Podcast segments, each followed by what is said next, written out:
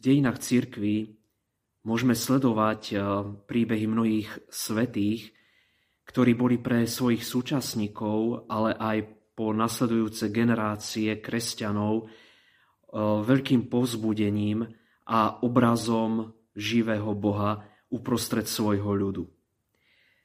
Dnes, keď si v cirkvi pripomíname najväčšieho teológa všetkých čias svätého Tomáša Akvinského, Dominikána, ktorý žil v trinástom storočí a ktorý má prívlastok anielský učiteľ, pretože svojou náukou povznáša ako keby dušu k Bohu, tak si chceme uvedomiť, že svätí sú tí, cez ktorých je Boh nám veľmi blízky. V konečnom dôsledku to čítame aj v dnešnom Evanjeliu, kde na konci Evanjelia sú zachytené tieto slova. V mnohých takýchto podobenstvách im Ježiš hlásal slovo podľa toho, ako boli schopní počúvať. Bez podobenstva im ani nehovoril, ale svojim učeníkom súkromí všetko vysvetlil. Tieto verše podľa Evanjelia sú vlastne takým pre nás obrazom toho, kým bol Ježiš pre svojich učeníkov.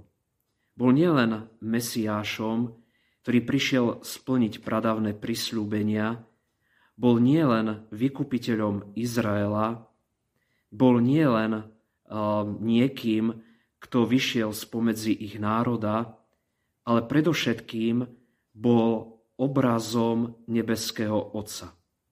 Preto Ježiš hovorí, kto vidí Syna, vidí aj Otca. A práve cez podobenstva, ktoré Ježiš hovoril či už priamo učeníkom alebo veľkému množstvu ľudí, ktorí ho nasledovali, tak pre mnohých ľudí boli tieto podobenstva vlastne takým obrazom Boha, ktorý koná vo svete. A práve tým, že Ježiš bol uprostred svojich verných učeníkov, uprostred ľudu, ktorý ho nasledoval, tak im viac približoval svojho nebeského Otca.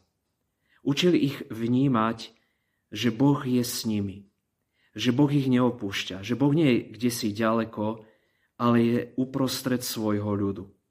Že Boh tak miloval svet, že poslal svojho jediného Syna, aby ho vykúpil a zachránil.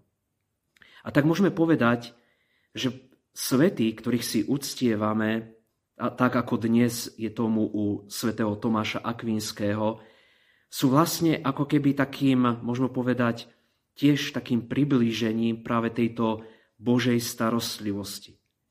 Tak ako Ježiš bol pre svojich učeníkom obrazom nebeského Otca, bol tým, cez ktorého mohli cítiť Božiu prítomnosť, tak aj svätí, aj keď boli hriešní ľudia, boli takí istí ľudia, krehkí, ako sme my všetci, predsa sú tí, cez ktorých môžeme cítiť Božiu prítomnosť.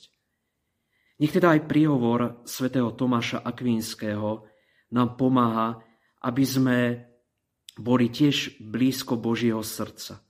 Aby potom sme mohli aj my byť pred ľudí, s ktorými žijeme, s ktorými sa stretávame, takým obrazom Boha, ktorý žije uprostred svojho ľudu.